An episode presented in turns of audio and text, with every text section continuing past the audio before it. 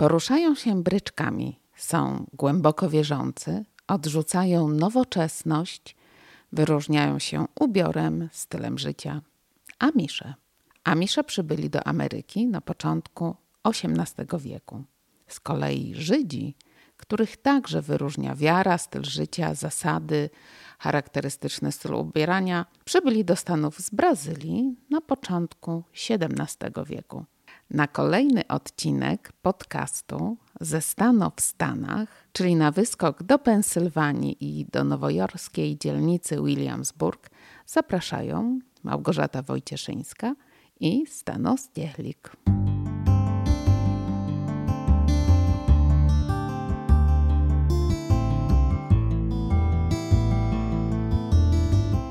To jest podcast Klubu Polskiego.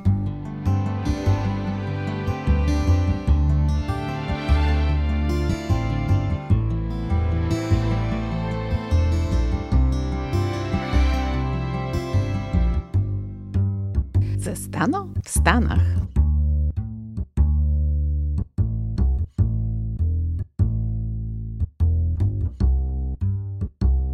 Bryczką po Ameryce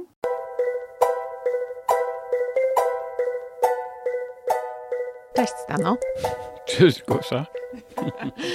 Tu Małgorzata Wojcieszyńska i Stanów Teorii. i kolejny odcinek podcastu z serii ze Stanów w Stanach. Ostatni nasz odcinek dotyczył Waszyngtonu i naszą opowieść zakończyliśmy właśnie wyjeżdżając z Waszyngtonu. Dokąd zmierzaliśmy?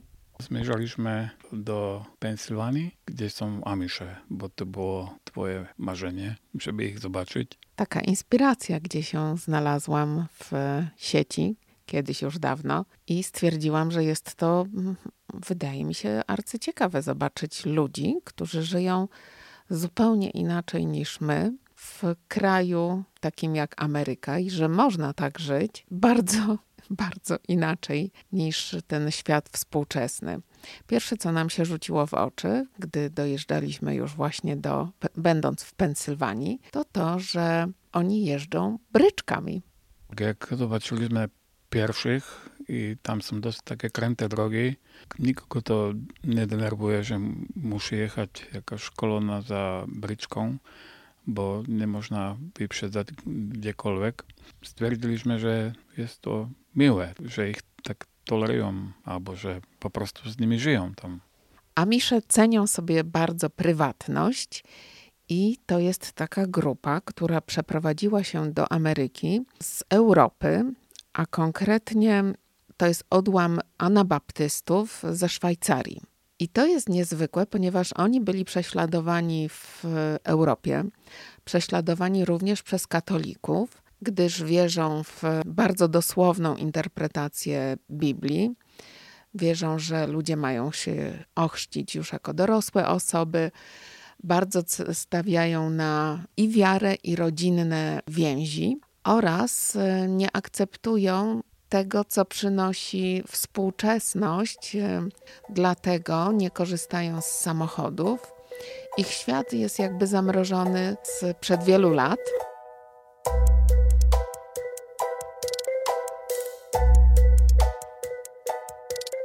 Dlaczego do Ameryki, jak myślisz, dlaczego tam pojechali? Właśnie do Pensylwanii, są również też w, w Kanadzie, ale dlaczego na przykład tam? Bo w tamtych czasach sporo ludzi wjeżdżało do Ameryki, wierząc, że tam jest wolność. Mhm. No i właśnie dlatego wybrali te tereny, ponieważ tam są urodzajne gleby, e, małe zaludnienie wtedy było i właściwie liczyli na tolerancję. Jak myślisz, dostało im się tej tolerancji? No chyba tak. Jak tam żyją nadal, już nie wiem, 200 lat, to widać gołym okiem, że są tolerowani. No właśnie, to jest to, co powiedziałeś na wstępie, że jadąc za nimi wszyscy zwalniali, ponieważ, tak jak e, mówiliśmy, nie uznają tej współczesności w postaci chociażby samochodów, dlatego poruszają się konno w bryczkach I co ciekawe, nie może tymi bryczkami powozić sama kobieta, zawsze tylko w towarzystwie, jeśli już kobieta gdzieś jedzie, to w towarzystwie mężczyzny. Najczęściej widzieliśmy prowadzących i jadących samych mężczyzn. Moją uwagę zwróciły ich ubrania. No takie klasyki sprzed 200 lat. Też mi się podoba, że nie żyją jak taka zamknięta komunita, ale żyją rozrzuceni po okolicach, bo jeden dom jest amiszowski, następny nie, potem dwa znowu. Żyją między normalnymi ludźmi i z tego, co się informowaliśmy w hotelu, w którym mieszkaliśmy, a mieszkaliśmy w hotelu tę jedną noc, który prowadzili Hindusi, i pytaliśmy się ich, jakimi są sąsiadami Amisze. No i powiedzieli, że bardzo dobrymi, no bo oni naprawdę żyją uczciwie, szczerze, nie są kłopotliwi. Jedyne co, to dziwi właśnie, że są tak oderwani od tej rzeczywistości, dosyć hermetycznie zamknięci. Właściwie chyba nie można tam wejść za bardzo do tego środowiska. To znaczy, na pewno nikt, kto przyjeżdża na jeden dzień, raczej tam się nie dostanie. My podpatrywaliśmy jadących tych ludzi właśnie bryczkami i spotkaliśmy też jednego pana w sklepie, będąc na zakupach. Myślałam, że to jest człowiek, który przyszedł tam na zakupy, ale ty stwierdziłeś, że on chyba tam po prostu pracuje. No tak, okazało się, że jest pracownikiem. Wyglądał na bardzo skromnego i miłego człowieka. Troszkę się zaskoczył, bo selfie chciała z nim zrobić i nie wyszło to, bo się okazało, że chyba jest za skromny. Właściwie chwilę się wahał, ale potem chyba stwierdził, że nie skorzysta z tej propozycji. No, głupio byłoby robić zdjęcia tym ludziom jak jakimś okazom, więc tylko mamy parę zdjęć takich bryczek jadących obok nas, czy raczej filmików z tymi bryczkami, które wyprzedzaliśmy, kiedy droga z naprzeciwko była wolna.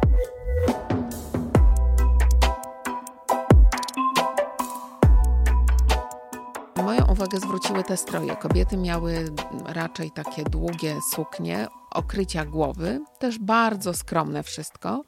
Panowie mieli takie, wydaje mi się, że ciemno-niebieskie, z brązem coś połączone ubrania, zwykłe szyte takie spodnie, kamizelki, koszule z długim rękawem i kapelusze. I wszyscy mieli brodę.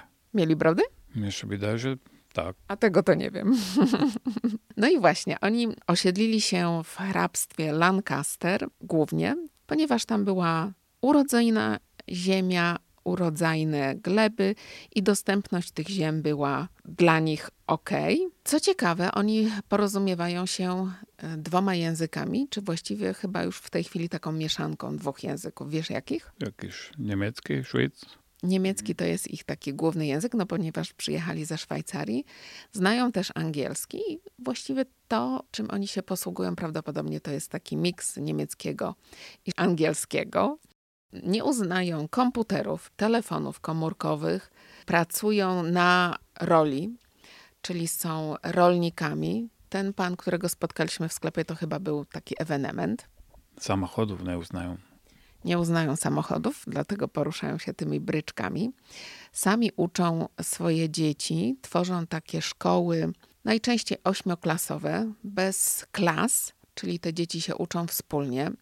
Bardzo dobrze znają właśnie angielski, niemiecki. Uczą się matematyki, uczą się bardzo praktycznych rzeczy, praktycznego życia. Sami najczęściej sobie produkują meble, szyją ubrania, mało kiedy kupują, robią zakupy w takich zwykłych sklepach. Jedzą też inaczej, nie jedzą na pewno w fast foodach, żenią się, wychodzą za mąż w swojej społeczności. Właściwie tacy dosyć hermetycznie zamknięci.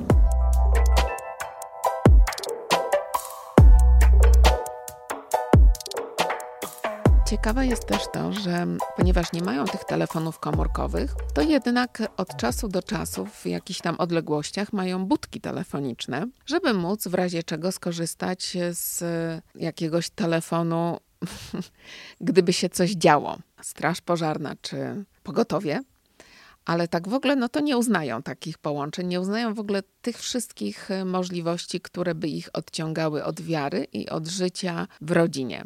Co ciekawe, też nie mają budynków kościelnych, tylko spotykają się w jakichś salach albo po domach. Rozumiem to. że bez żadnej okazałości żyją i kościoły to jedna z tych okazałości jakby, nie? No właśnie, przepych kościelny to nie jest ich udziałem na pewno. Co ciekawe, widzieliśmy tam e, Muzeum Amiszy, który niestety był już wtedy, gdy przyjechaliśmy zamknięty, ale mogliśmy sobie obejrzeć przez płot takie ogrodzenie jakby w domu i w zagrodzie.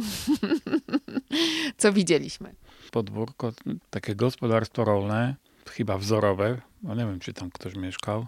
A co ciekawe, na parkingu do tego muzeum albo do tego gospodarstwa stali busy Amiszów, które potem chyba rozwożą gdzieś e, inne gospodarstwa, żeby ci zwiedzający mogli zobaczyć jeszcze coś innego, oprócz tego jednego małego gospodarstwa być może, że to sprzedaje ktoś, kto nie jest Amiszem, takie oferty. W każdym razie my widzieliśmy coś takiego jakby w domu i w zagrodzie i jakby czas się zatrzymał.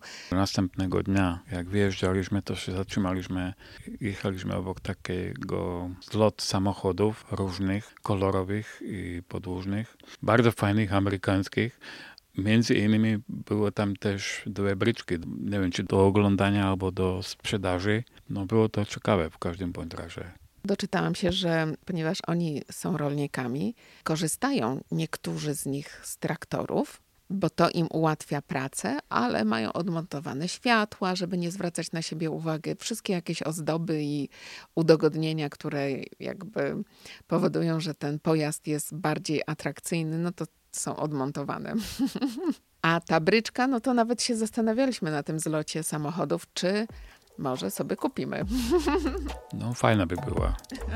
Tylko jak ją dać do walizki. A, i była bez konia.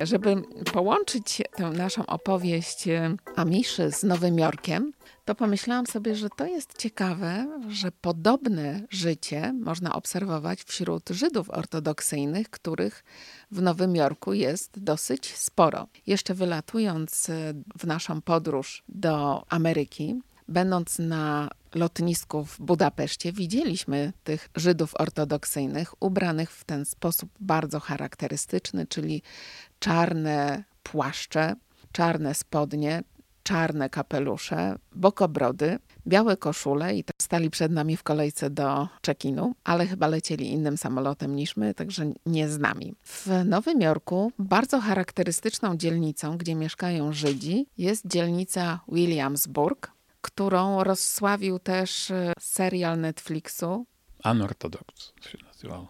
Bardzo fajny. Tak króciutki, chyba 6 odcinków albo 5 cztery odcinki o kobiecie, młodej dziewczynie właściwie, która uciekła z tej dzielnicy żydowskiej, uciekła w ogóle z Ameryki do Berlina.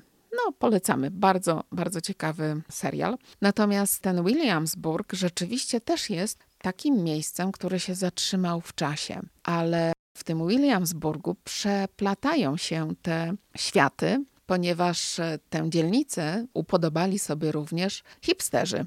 Bardzo fajne połączenie. To mi się podoba. Jadąc samochodem przez e, dzielnicę Williamsburg, widzieliśmy tych Żydów ortodoksyjnych, podobnie ubranych jak tych, których opisałam z tego lotniska. Kobiety natomiast chodzą w czarnych sukniach, w czarnych rajstopach, czarnych butach, noszą peruki, bo w mniemaniu tamtejszego świata mężczyzna nie może oglądać prawdziwych włosów kobiety, więc to jest coś bardzo intymnego. I najczęściej wokół nich jest gromadka dzieci. Taki ciekawy, inny świat, który chcieliśmy zobaczyć z bliska. Wysiedliśmy wtedy z samochodu Janusza, naszego przyjaciela, który nas tam podwiózł. I co? Widzieliśmy ten świat? No częściowo tak, ale już chyba wyszedliśmy za, za tą dzielnicą. No ale po drodze widzieliśmy sporo, widzieliśmy nawet jakąś szkołę ortodoksyjną i wszystkie basy, wszystko budynki to wygląda jak w Stanach, ale już ci ludzie są zupełnie inni. Jakie basy? Co to są basy? Autobusy.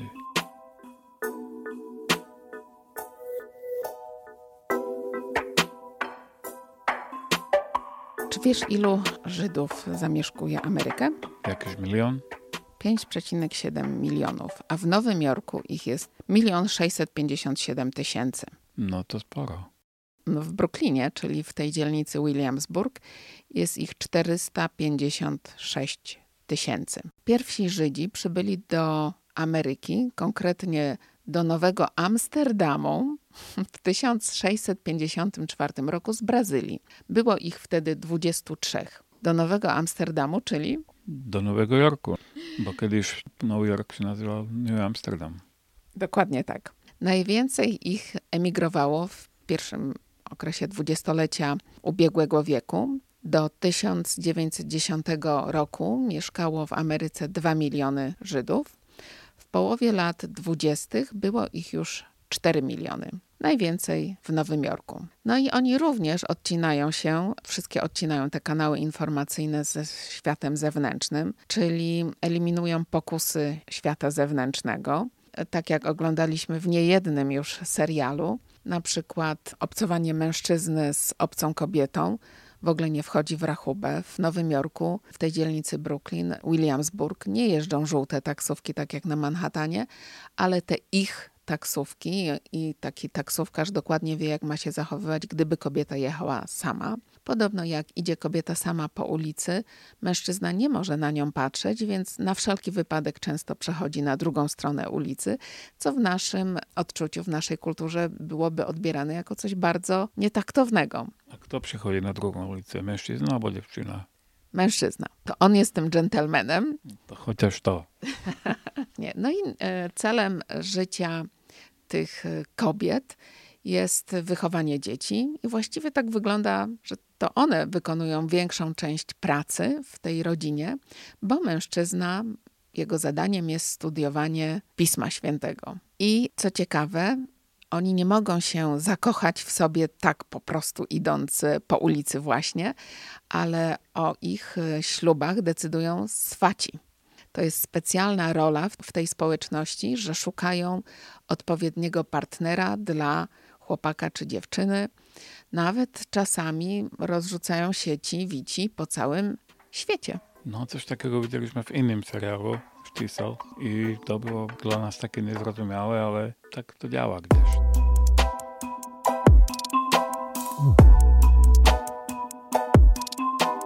Czytałam i słyszałam też o takich osobach, które czasami jeździły do pracy do Nowego Jorku i złapały jakąś pracę sprzątania właśnie u tych Żydów ortodoksyjnych. Więc tam, gdy się zbliżają te ich święta, to sprzątanie jest bardzo takie no, dużym wyzwaniem, ponieważ oni, na co narzekali Polacy, najczęściej to Polacy właśnie wspominali, że wymagane było mm, tak dogłębne sprzątanie, nawet z odkręcaniem rączek od e, jakichś naczyń i wymiatanie wszystkich, wszystkich śmieci z największych, najmniejszych kątów, więc e, to przywiązanie do tej tradycji i dokładnie realizowanie tego Pisma Świętego jest e, w tych żydowskich, ortodoksyjnych rodzinach bardzo skrupulatne i takie dojoty. Też te modlitwy, pamiętasz, kiedyś wracaliśmy samolotem z Ameryki i leciała z nami grupa Żydów ortodoksyjnych, właśnie ubranych w ten specyficzny sposób opisany na początku tego podcastu i także modlących się. No i ja miałem takie fajne doświadczenie, bo oni się ustawili na końcu samolotu. Tam była taka ściana i na końcu tej ściany było, była toaleta. No a ja się ustawiłem w tej, oni się ustawili w kolejce, a ja na końcu się ustawiłem. Po chwili mi ten jeden z nich pokazuje, żebym przeszedł do przodu, bo oni po prostu się modlą tam przy tej ścianie. Czyli nie stali w kolejce do toalety, tylko się modlili przy ścianie.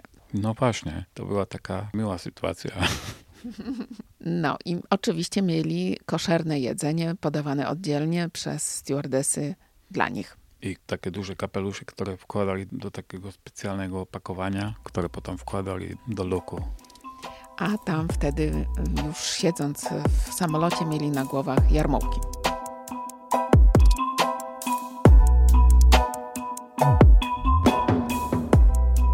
Tak trochę przeskoczyliśmy z Pensylwanii do Nowego Jorku, do tej dzielnicy żydowskiej, ale my tam jechaliśmy jeszcze, to tak, żeby dopowiedzieć tę naszą historię, jechaliśmy tam samochodem.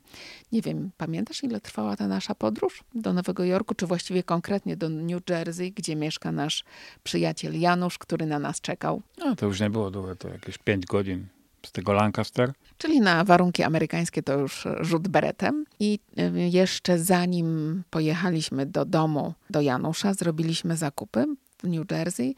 I bardzo nas zaskoczyło to, że w niedzielę sklepy tam były nieczynne, takie sklepy z ubraniami. Był czynny tylko hipermarket. Oddzielone taśmami były te działy z ubraniami, czyli no właściwie tak jak u nas podczas, na Słowacji podczas pandemii. No dokładnie, no. nie tylko z ubraniami, ze wszystkimi innymi rzeczami oprócz jedzenia. Czyli z gospodarstwem domowym, ubrania, buty, obuw, obuwie. Wszystko to było niedostępne tego dnia w tym hipermarkecie. Można było zrobić zakupy tylko spożywcze. No i zaskoczenie było, że przy kasie nie dawano już nam reklamówek. No tak, już tam jakoś inaczej się żyje w tych sklepach. Już e, nie szasta plastikiem. Jeszcze jedno zaskoczenie było, że jak wychodziliśmy ze sklepu, to tam jeszcze jedna pani sprawdza rachunki, czy wszystko się zgadza z tym, co jest w koszyku. I na następny dzień ten nasz samochód wypożyczony na Florydzie, w Miami, oddawaliśmy lotnisko Newark, New Jersey, koło Nowego Jorku. Czyli trasa, którą pokonaliśmy, to było w sumie 3,5 tysiąca. Trasa nasza z naszym pięknym samochodem właśnie się kończyła na lotnisku Newark. Ale zanim tam dotarliśmy, byliśmy zobowiązani, żeby oddać samochód z pełnym bakiem, więc szukaliśmy stacji benzynowej i tam się rozpoczęła przygoda. No tak, bo chciałem jak najbliżej lotniska, no i się okazało, że ostatnią stację właśnie minęliśmy przed lotniskiem. No i potem musieliśmy zawracać i się dostaliśmy do jakiejś paskudnej dzielnicy, bym powiedział, takiej, takiej bardzo wesołej. Wesołej w cudzysłowie. No i tam się udało na jakiejś niefajnej stacji benzynowej, też powiem tak wesołej w cudzysłowie, zabrać benzyny. I co ciekawe jest, że tam nie można samemu tankować benzyny. Właśnie w tym stanie jest taki przepis, że obsługa tankuje benzynę do twojego samochodu. No i płaciliśmy gotówką.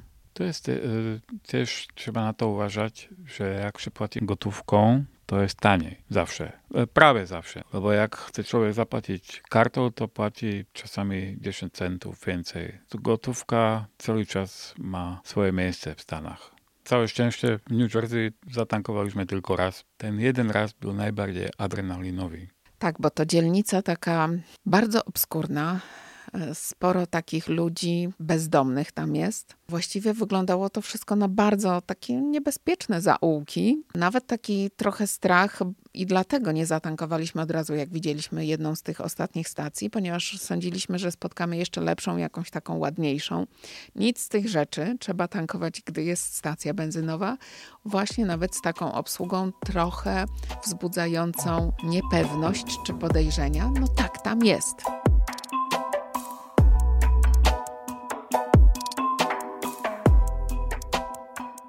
Trzeba powiedzieć, że to nie chodzi o New Jersey, to chodzi po prostu o tą dzielnicę koło lotniska Newark, bo New Jersey samo o sobie jest ładnym miejscem na ziemi. Tak, potwierdzam, rzeczywiście. Natomiast e, zdziwiło nas również to, że w New Jersey widzieliśmy stację benzynową Lukoila. To jest bardzo dziwne. Ameryka, która tak e, otwarcie i wręcz e, popiera Ukrainę i jest przeciwko działaniom Rosjan, a jednak stacje Lukoila jeszcze się zachowały. Business as usual. Business is business. Ale bo tak. Na koniec y, powiemy jeszcze, na koniec tego odcinka powiemy jeszcze, jak wyglądało oddawanie naszego samochodu. Właściwie bez żadnych problemów zaakceptowano ten stan naszego samochodu. I pamiętasz ty, ponieważ znalazłeś bardzo dobrą ofertę, cenowo bardzo dobrą ofertę, bo pożyczając samochód w jednym miejscu i oddając w tym samym miejscu, to wiadomo, że jest, y, można wybierać i przebierać w ofertach, ale żeby pożyczyć samochód w jednym miejscu, a oddać setki kilometrów dalej, to już jest wyższa półka i cenowa również. I ty sądziłeś, że może tam będzie jakiś haczyk, że trzeba będzie coś dopłacać, a tymczasem nie było haczyków. Wszystko było tak, jak to było w umowie. Niczego nie oddawaliśmy. No i wypożyczalnia nazywa się Six? Sixt. No ale nie o wypożyczalnię chodzi. Chodzi o... Trzeba mieć szczęście, bo cały czas są jakieś okazje i te okazje krążą i trzeba ich złapać. Najlepszą ofertę znalazłem na kajak, który jest w Irlandii jak kliknąłem w tą ofertę, to mnie przeprowadziło na firmę Quick, która jest z kolei z Hongkongu i przez tą firmę zamówiliśmy samochód z Miami do Newark. Bardzo ciekawe. No mnie to też zdziwiło, ale taka była najlepsza oferta. Trzeba po prostu szukać. No. I właśnie ten Quick nam zamówił samochód z tego SIG. I to jest super.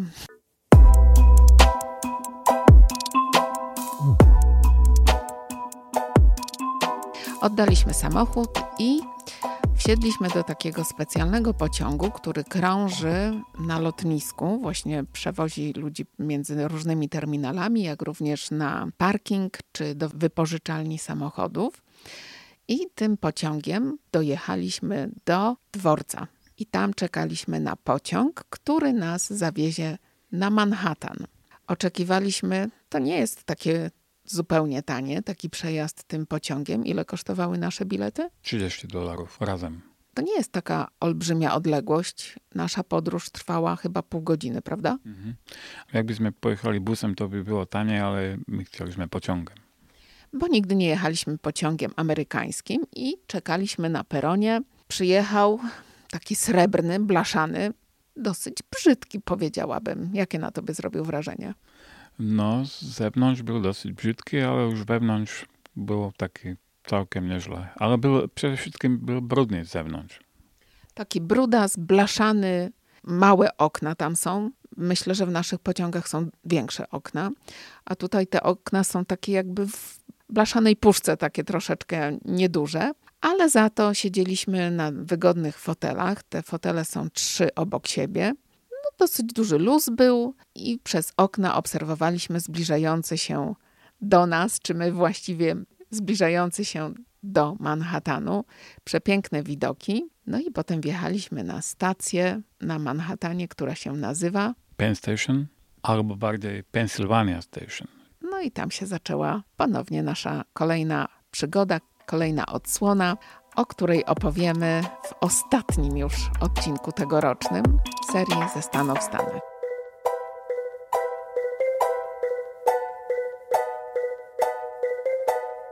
Właściwie ostatnio zapowiadałam, że ostatni odcinek, ale jednak stwierdziliśmy, że historia Amiszy i historia Żydów ortodoksyjnych zasługuje na większą uwagę, ponieważ jest to coś, czego nie spotykamy w naszych krajach, ani na Słowacji, ani w Polsce. Wobec powyższego chcieliśmy się przyjrzeć z bliska i bardziej precyzyjnie opowiedzieć, oddać ten klimat, tę atmosferę tego, co widzieliśmy, co przeżyliśmy. A Nowy Jork, jak to Nowy Jork, zasługuje chyba na większą uwagę. Więc zmieniamy, kasujemy to poprzednie zaproszenie na ostatni odcinek. Nie, nie, nie. Tym razem zapraszamy na ostatni odcinek za tydzień do Nowego Jorku. Dziękujemy za uwagę. Stanos Cielik i Małgorzata Wojcieszyńska.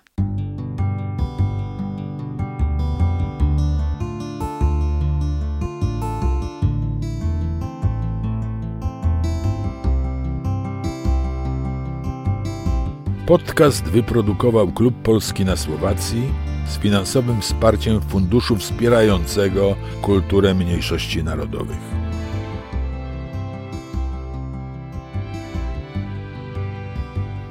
Podkład muzyczny i dźwięk Stanos Techlik.